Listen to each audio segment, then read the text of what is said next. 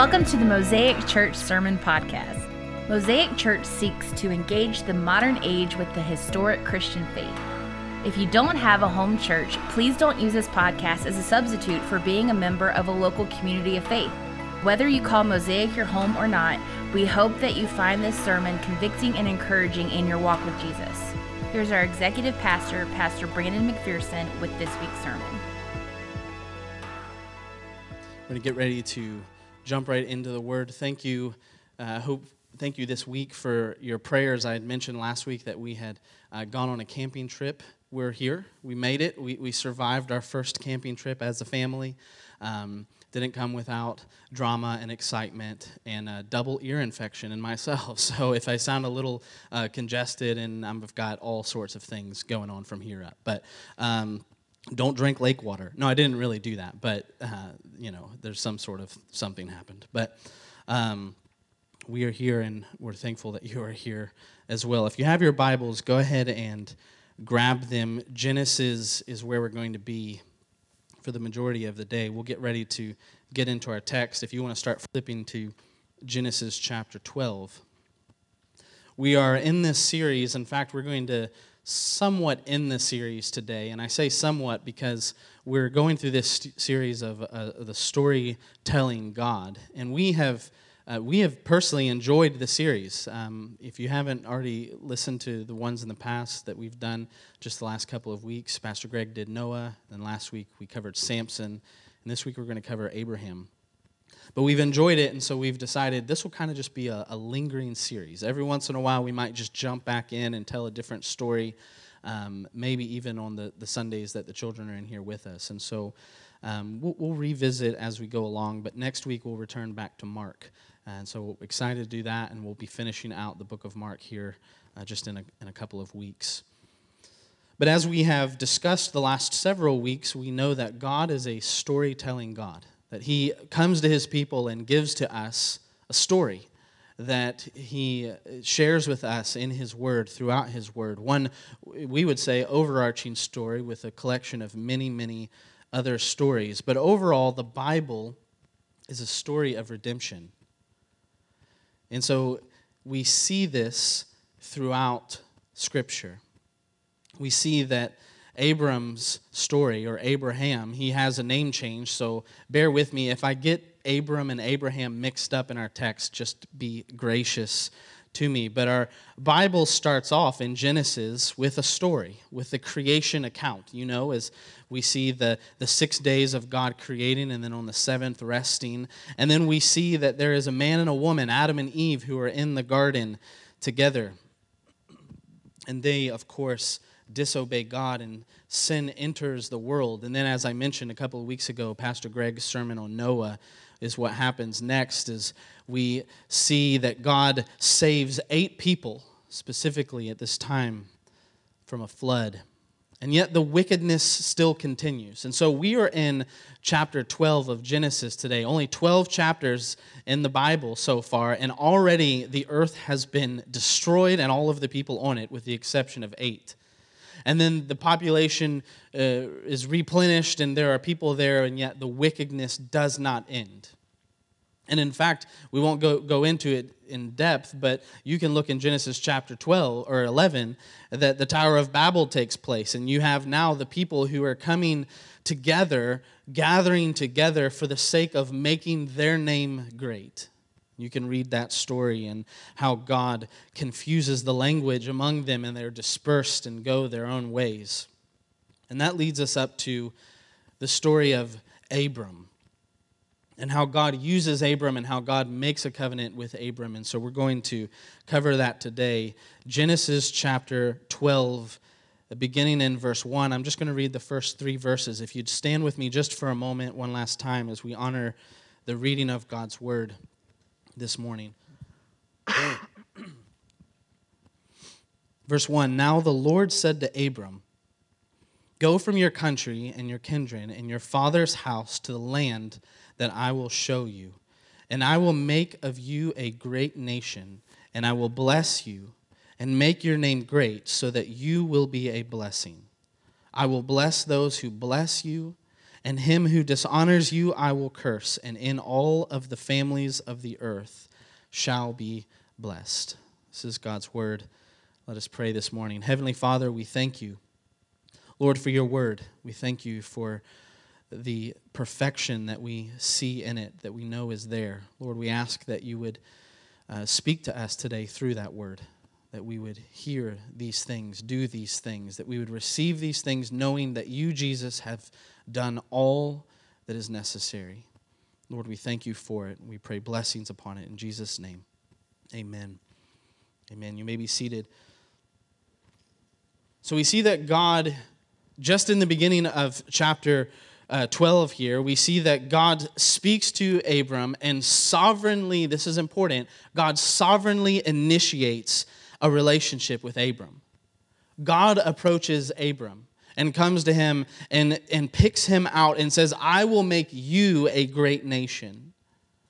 And so he has this again we're just coming off of this story. If you're reading if you're reading the Bible chronologically you've just read that the people had gathered and said we're going to make a great name for ourselves. And then God disrupts that and then we meet he meets this man or, or Abram meets God in this moment and God says I am the one that's going to make your name great. Not you not those around you, but it is going to be me.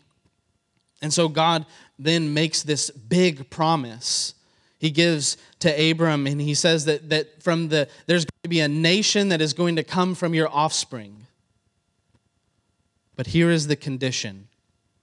And so he, he breaks this down in, in, through, throughout the story of uh, chapter 12. But we see that Abram is not a Christian beforehand. He was an idol worshiper. He was, he was with all of the others that was running with his group. And God says, I need you to leave all that you have known. Leave your country, leave your people, leave your, your father's house, leave all that you have, all that you know. That's the condition. Turn from everything. And just so you know, at the time of this promise, Abram is 75 years old. His wife is 65 years old. I mean, how, how would you like to be 10 years into collecting Social Security and then find out you're going to be receiving, you're going to get a baby, right? Uh, I can't imagine like Abram, I mean, of course, excited. But at the same time, I mean, the scripture even says that when Sarah finds out about this, she is laughing at this. In fact, Isaac, the name means laughter. I mean, it was such a, these two, this couple were, were laughing so hard at the reality of this. 75 years old, and my wife is 65, a child. We'll name him Laughter. And so God gives them this blessing, or He will later in our, in our story. But we read that of course, this beautiful promise that God gives that He's going to bless him, uh, bless those that bless him, and curse those. I mean, is God saying, I'm going to protect you at all costs, Abraham?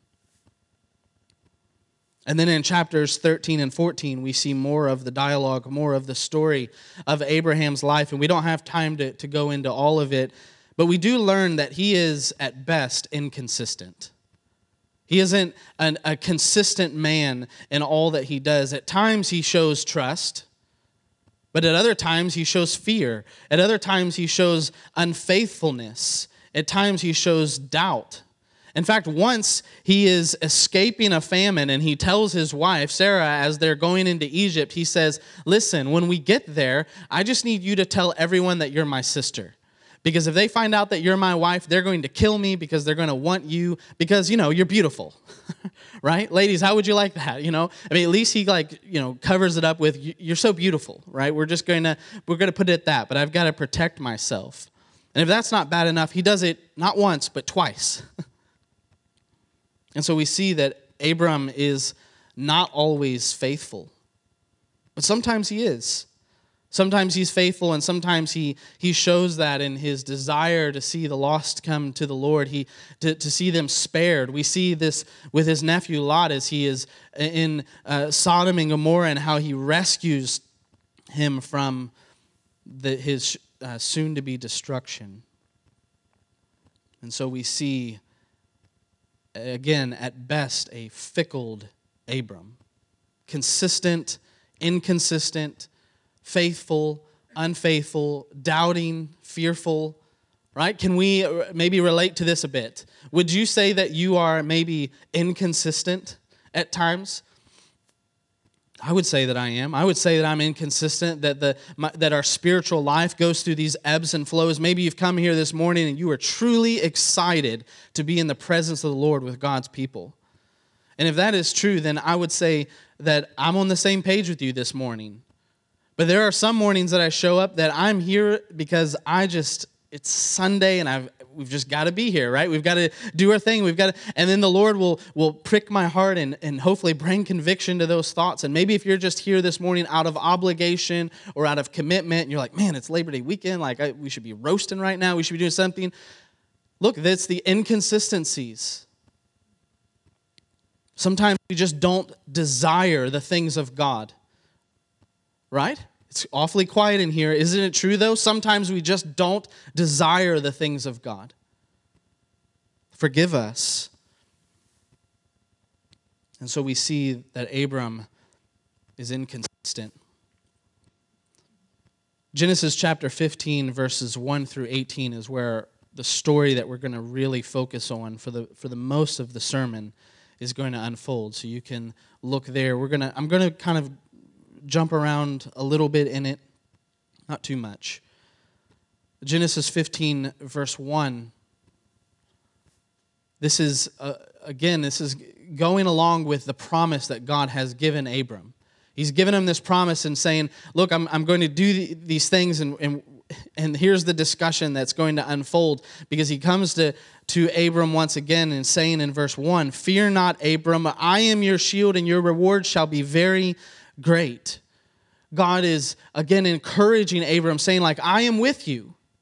Throughout Scripture, we see that God is with his people. He is for his people. He is not against us. In fact, the, the Scripture says that he is not against us, but he is for us. I mean, literally, God is for you. And then we see in verse 2 that Abram is already expressing some doubt. He's already concerned about what's going to take place. And Abram said in verse 2, O Lord, what will you give me? For I continue childless. He's saying, God, I look, I, I hear that you're for me and that you're my strength, but I'm still have I haven't received that promise that you gave me some time ago. I mean, he had awaited, it had been some time had passed, years had passed, and Abram was here hearing the promises God, I know that you said it's true, but like I, I still don't have the, the, the stuff to make that happen. I still don't have the child that you said this blessing would come through. I like the promise, but I don't have all that is necessary.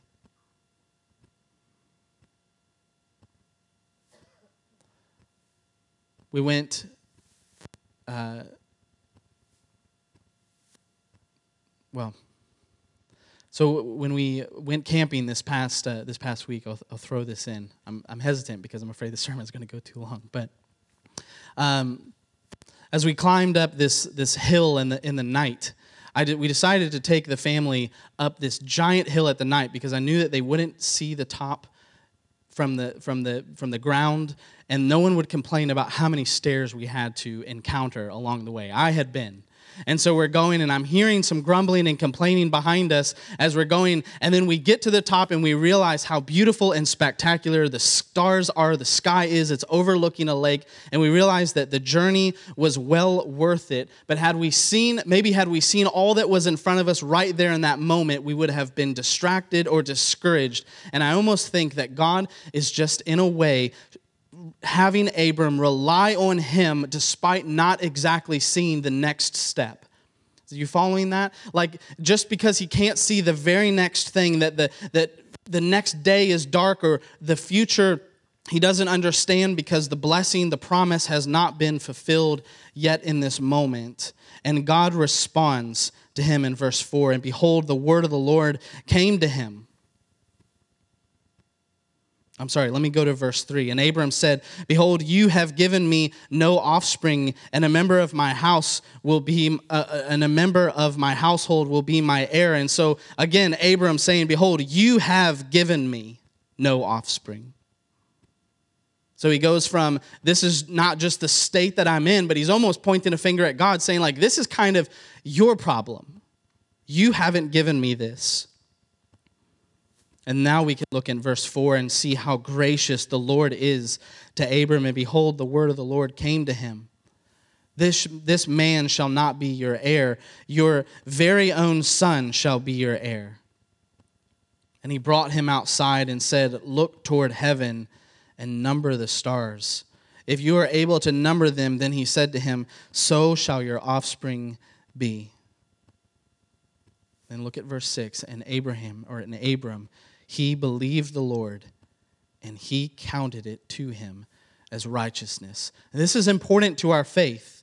Because what, what God is doing in this moment is God is declaring him righteous simply because he believed the Lord.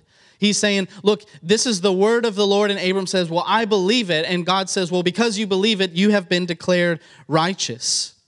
He has been counted as righteous because God has chosen, chosen him, chosen him. And so we know and we see throughout God's, uh, throughout the counsel of God's word that he is perfectly faithful. And yet we know that we are not, and we certainly know that Abram is not, just from the few stories that we've just kind of mentioned this morning. And so Abram knew of this unfaithfulness that he had in his own life. He knew of this, uh, this wickedness that he would wrestle with and this ebb and flow of life, how he would feel close to the Lord and then he would drift away, and then how he would feel near and then far once again. And so Abram needs what I would say all of us need, and that is assurance. I mean, he needs God to say, like, God, I just need to know that this is what is going to happen. Like, I hear the words that you say. I, am I've seen you work in the past. I've seen you do amazing and wonderful, beautiful things, Lord. But I need to know that this great promise that you're going to give to me is going to be fulfilled. Verse 7 And he said to him, I am the Lord who brought you out from Ur of the Chaldeans to give you this land to possess. But he said, O Lord God, how am I to know that I am to possess it? Again, he's asking, God, I, I hear, but how? So he has, so far in, in our story, he has been declared righteous. But how do we know? I mean, we say this week after week. We invite you to come to the table and receive the elements. And, and we will say things like, you know, even if you're broken, even if you have been, you're, you're wrestling with sin, but you're repented, we have to come to an, the, the place where we can begin to rest in the assurance that God is going to do the things that He says He's going to do. He, is, he has saved us, hasn't He? And so here Abram is asking, God, I need you to know. Because he is wondering, he, or he knows that if this partnership is contingent on his faithfulness, then he has every right to be concerned. Right? If, if this is going to be contingent on Abram's thinking, look, I'm, I'm fine with going into a covenant with you, I'm fine with, with, with, with you promising me these things, but if we're going to walk in covenant with one another, then, there, then there's probably going to be some sort of agreement on my side, and he's concerned about it. In our own lives, we walk in covenants. I mean, eh, take your marriage, for instance. I mean, I expect my wife to be faithful to me just as she expects the same way, same thing from me, that it's a two-way street. We expect commitment and faithfulness toward one another. And here's Abram. You get the sense as you read the text saying, Lord, I believe you, but I know myself. When I, when I think about heaven and when I think about judgment and when I, th- when I think about uh, death and being in the presence of the Lord, the only time that I get nervous is when I think about just myself when I forget that I've been clothed in Christ, when I forget that it is His righteousness alone that has saved me, when I forget about the things that Jesus has done for me, and I just think if I have to stand before the Lord and give an account of all the things that I am qualified in, then I'm in trouble. Aren't resumes hilarious? When you when you turn in a resume to it's all it's worded in ways that we would never speak to one another. It's you know it's when uh, when we first started mosaic i was looking for a job and greg and ashley hooked me up with a resume i mean i had no idea i was so talented and it wasn't it, it wasn't they didn't lie they didn't lie i'm just saying they were really good with words and they really helped me out but they but i was just looking through and i was just like yes that is definitely the way to say that I, I, did, I wasn't just like sweeping floors, like I was like a technician, a broom technician. so good. Thank you. No, there was no there was no falsehood to what they're doing. Please don't think I'm not trying to point and say liars, but resumes are funny though, because when you're reading them, you're like, is this is this me? but to a God who sees right through you, I mean, you can sit in front of a potential employer and just, you know, say all the right things. I mean, I kill it in interviews. I don't know if, if some, some of you, I mean, I, I do really good in interview. I can sit there and just kind of go through all the talks, chit chat, go back and forth. But God sees right through the talk, doesn't he? He sees right through the resume. He sees right through all the things that we say, like, well, God, look, I mean, I mean, I led Sunday school for, for nine years straight.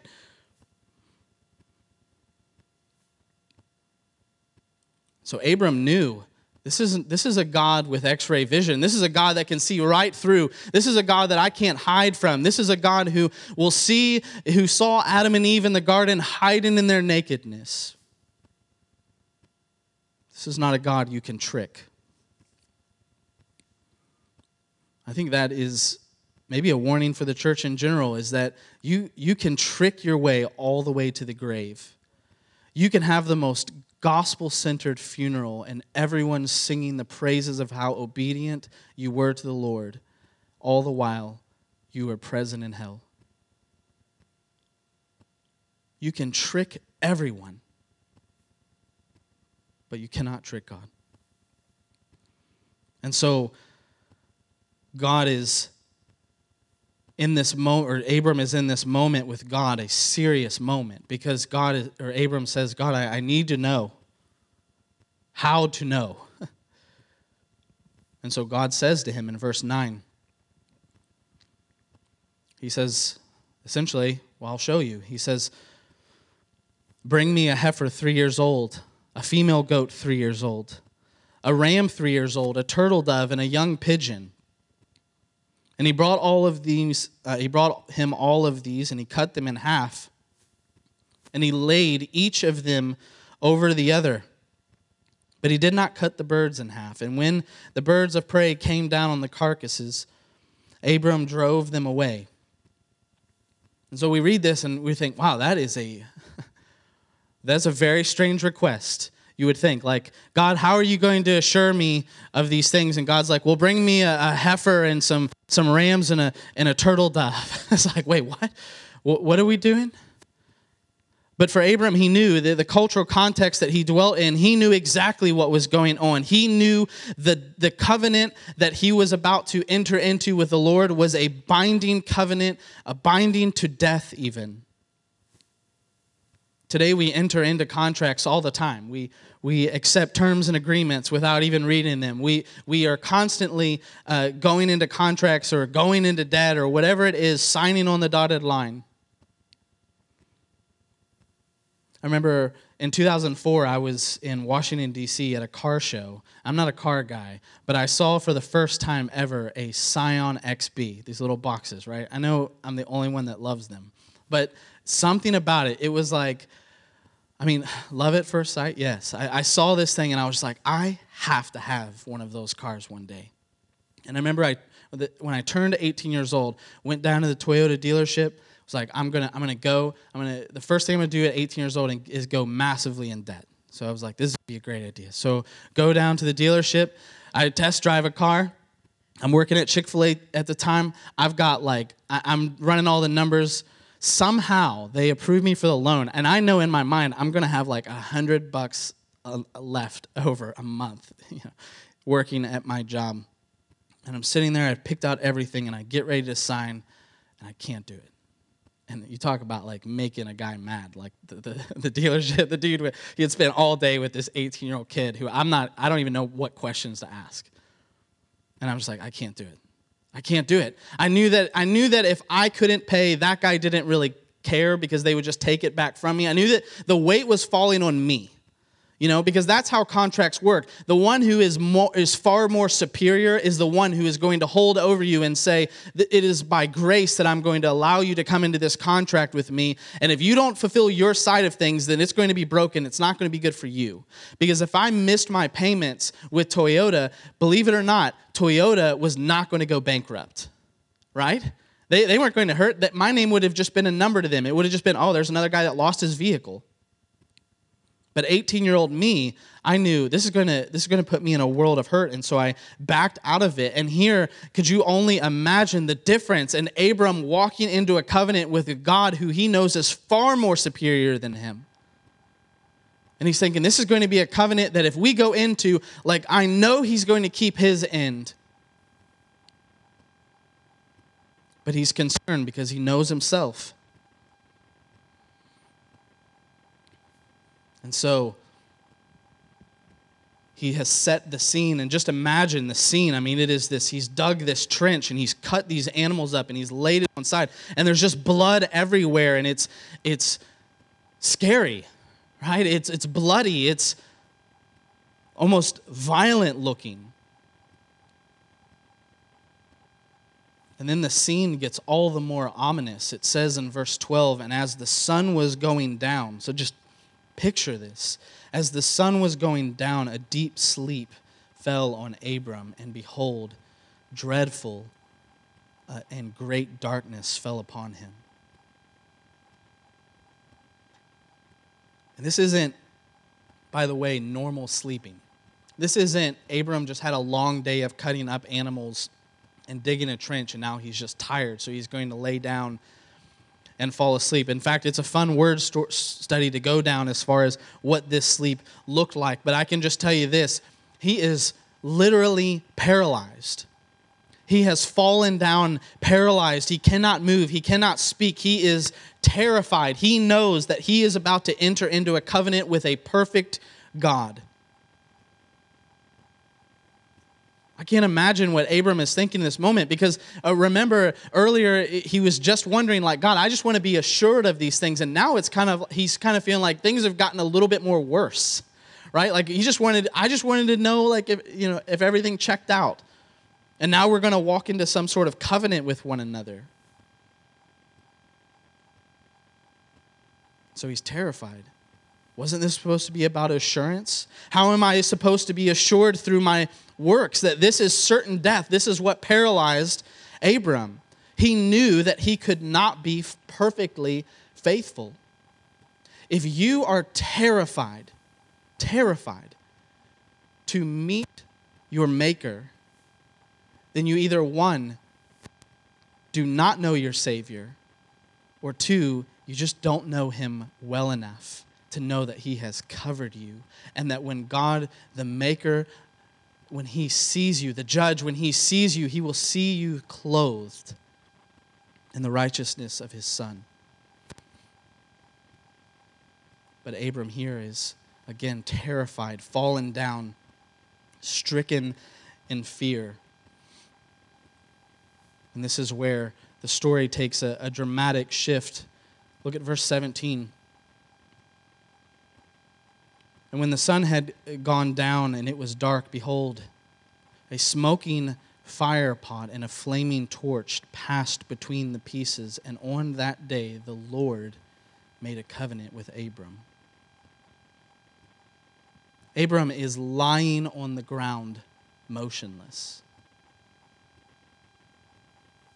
Then God does what Abram could never imagine. We read in the scriptures that God takes on the covenant, that God walks the line, that God goes between the pieces, that it is God who takes the pledge and the oath of the promise. Abram, you wanted assurance. I will make this promise to you that even if you fail, this promise will be kept on my end, and if not, I will be ripped to shreds. This is what God is doing. He's saying, Look, I mean, it would be as if you're sitting in the dealership and the, and the guy reaches across things and says, Hey, hey, actually, we just got word. You don't need to sign that. Go ahead, let me, we're going to sign that.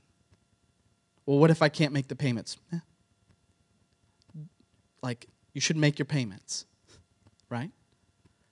But just so you know, like, we're, we have, we've got this.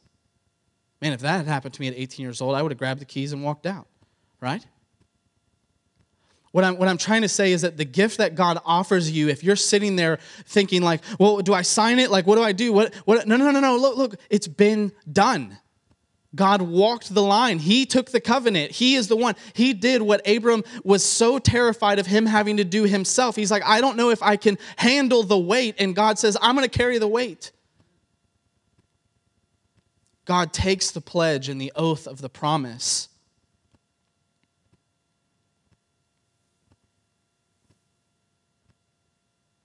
Man, what, what must have Abraham, Abram have been thinking in this moment? Tim Keller says on this text that he says, What God is saying to Abram, that not only will I pay the penalty if I do not keep my end, but I will pay the penalty if you fail. And so he gives Abram this covenant of grace to him and something that he did not earn and that he knew he could not keep. He wanted assurance. Abram wanted assurance. He wanted to be 100% sure. And so, here in this moment, we see in this story, this, this great story of God's promise. He says, I'm going to give you a son, I'm going to give you an heir, and this is the assurance to you is that I'm going to, I'm going to put myself in the middle of it and say, it's all going to be on me. The promise is fulfilled, right?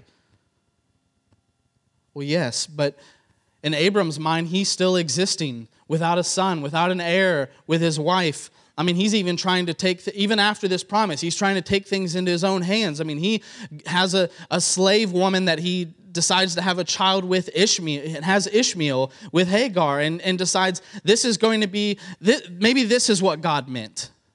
Huh? Abram taking things into his own hands. I'm just going to do it my way.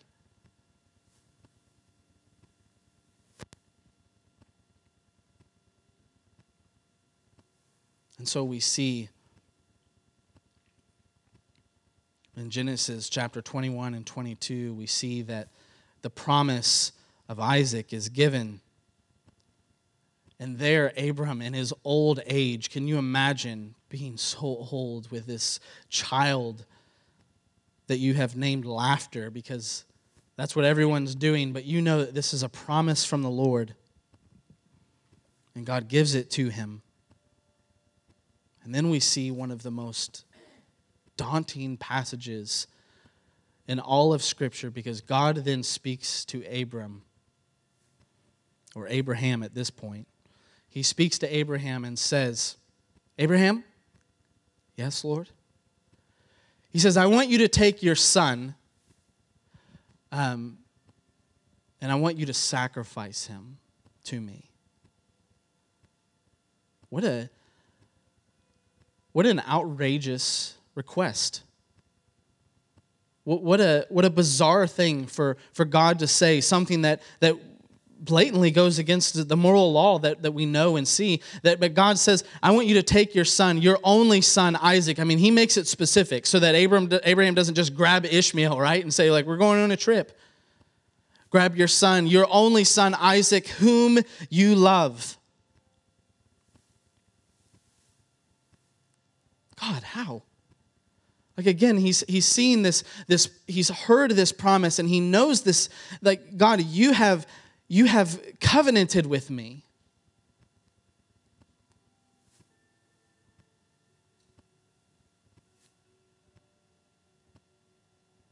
The world is getting crazy. Does it seem to be getting crazier? I don't know. I just feel like every generation probably says that. So maybe it's just mundane and monotonous to say, but I'll just be a part of my generation that says the world's getting crazy. I look around and, and it just seems like there's a lot of confusion and a lot of uh, disruption in ways that I don't remember seeing before. It can be distracting. And here in this moment, Abraham is being met with turmoil, with something it's like, this can't be, this can't be right.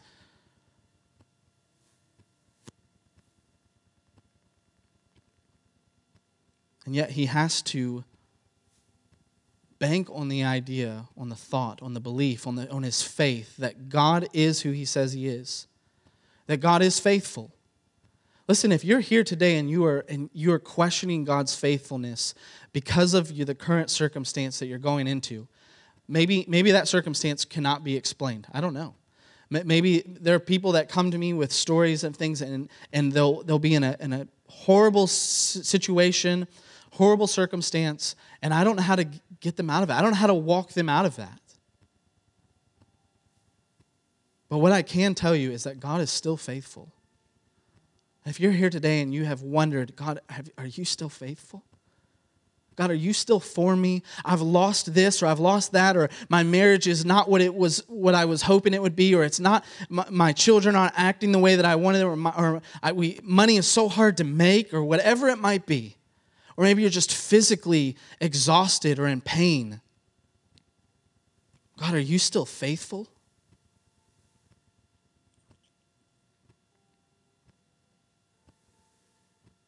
And so,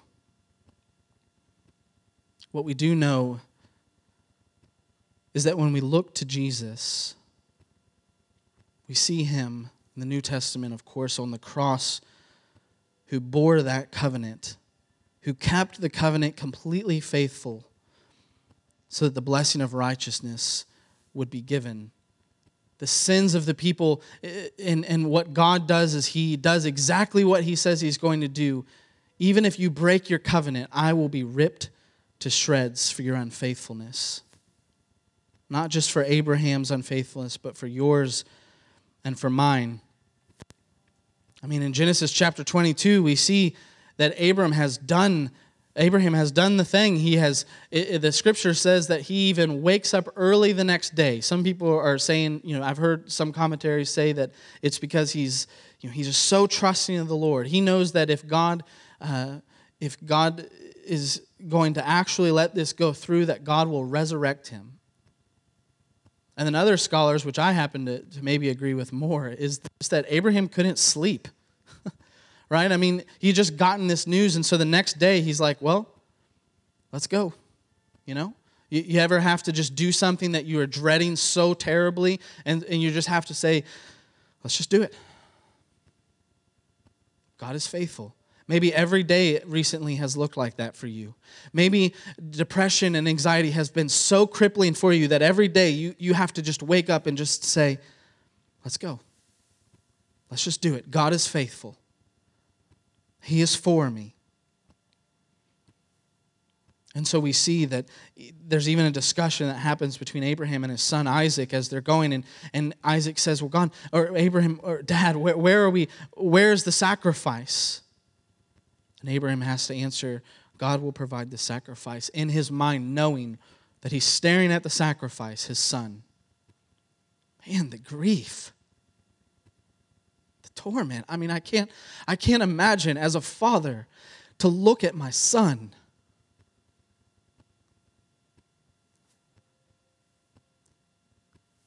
And yet Abram, Abraham remains faithful in this moment.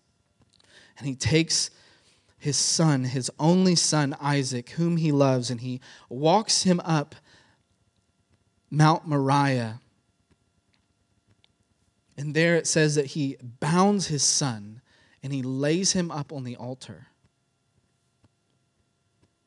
Praise God that we do not, there's no recorded dialogue as to what Isaac is saying in this moment. Because I can't imagine, Dad, what are you doing? Like, this had to have been so perplexing.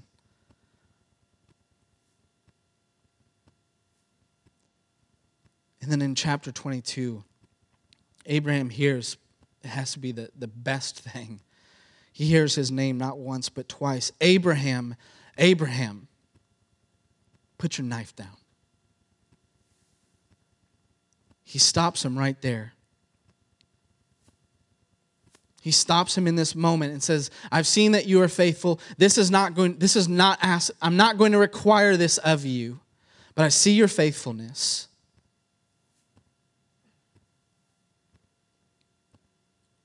And the story goes as they, they look up Abraham and Isaac, they look up and there's a ram stuck in the bushes and they, they grab the ram and there is that, that God provided the sacrifice. He provided a substitute in this moment. Do you understand? That in this moment, as he has his son on there, he takes his, he's able to, praise God, take his son off of the altar and take this ram that God has miraculously provided and puts it on the altar as a substitute.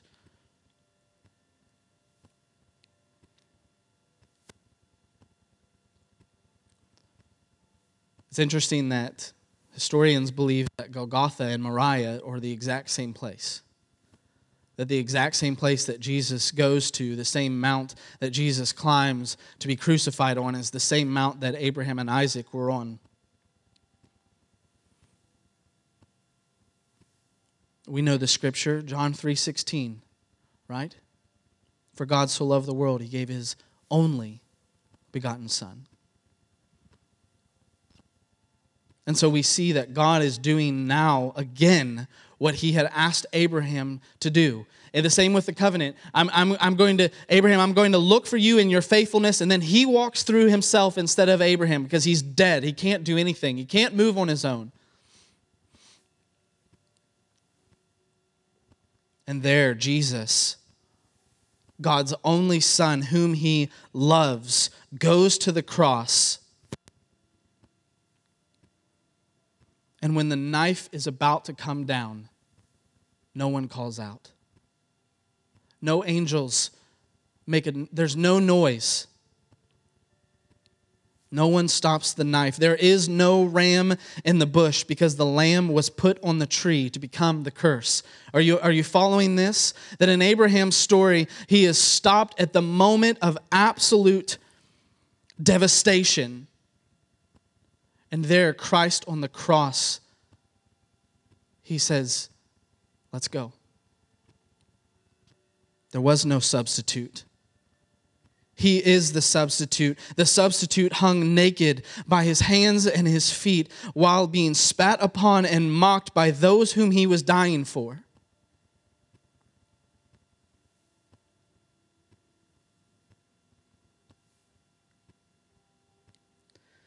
Here's how Paul explains it in Galatians.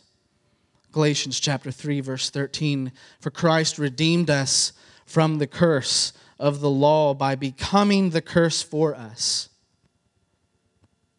For it is written, Cursed is everyone who is hanged on a tree, so that in Christ Jesus the blessing of Abraham might come to the Gentiles, so that we might receive the promised Spirit through faith. Do you understand that, oh, that Abraham wasn't able to fulfill his side of the covenant? He was not perfect. He did not walk completely blameless before the Lord. And here Paul is saying it is Christ who has come, who has hung on that cursed tree for us to fulfill the blessing that Abraham was to receive.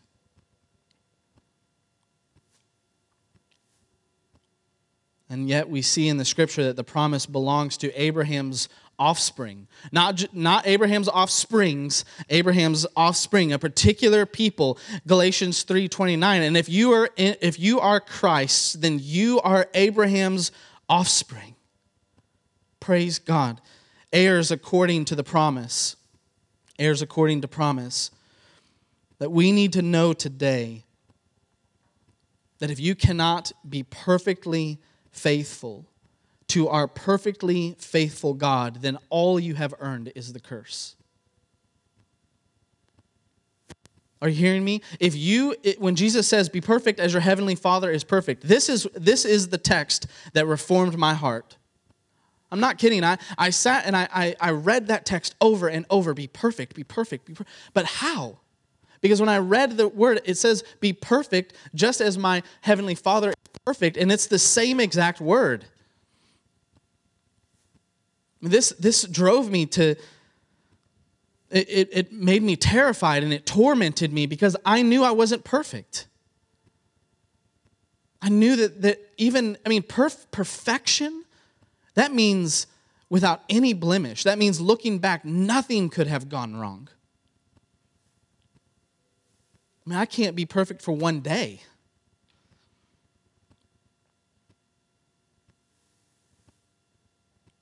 And so we know that if we cannot be perfectly faithful, all we have earned is death. Abraham had to believe the gospel just like we do.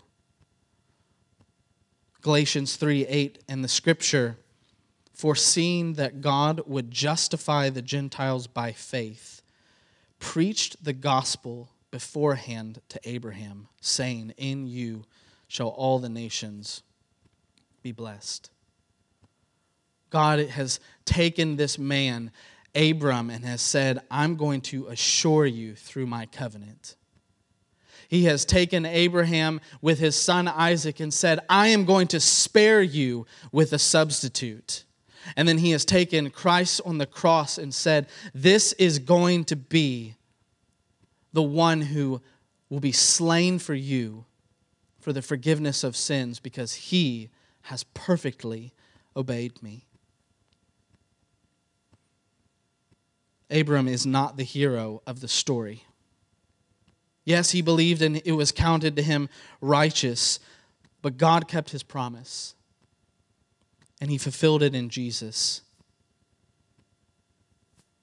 Hear what I say to enter into this relationship with a holy God means that you must be holy. So uh, let me I, really want you to, to feel this weight for just a second. You have to be perfectly holy, perfectly perfect to be in the presence of God, to, to, to enjoy Him forevermore. You must be holy. The bar has not been lowered. The law has not just been cheapened. We don't just say, well, if you just don't drink, drink, curse, or chew and hang out with girls that do, then you'll be okay and you've got your pass into heaven. No, no, no, no.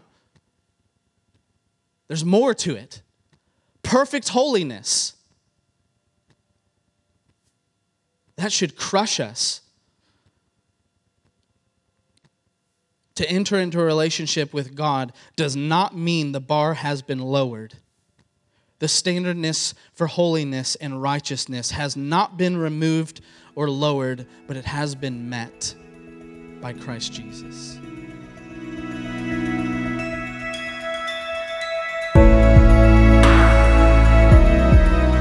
Thanks for listening to the Mosaic Church Sermon Podcast. For more information about Mosaic, including location and service times, or to support us financially, visit our website at mosaicrva.com or find us on Instagram and Facebook at Mosaic Church RVA. Remember, it's not about us, it's all about Jesus.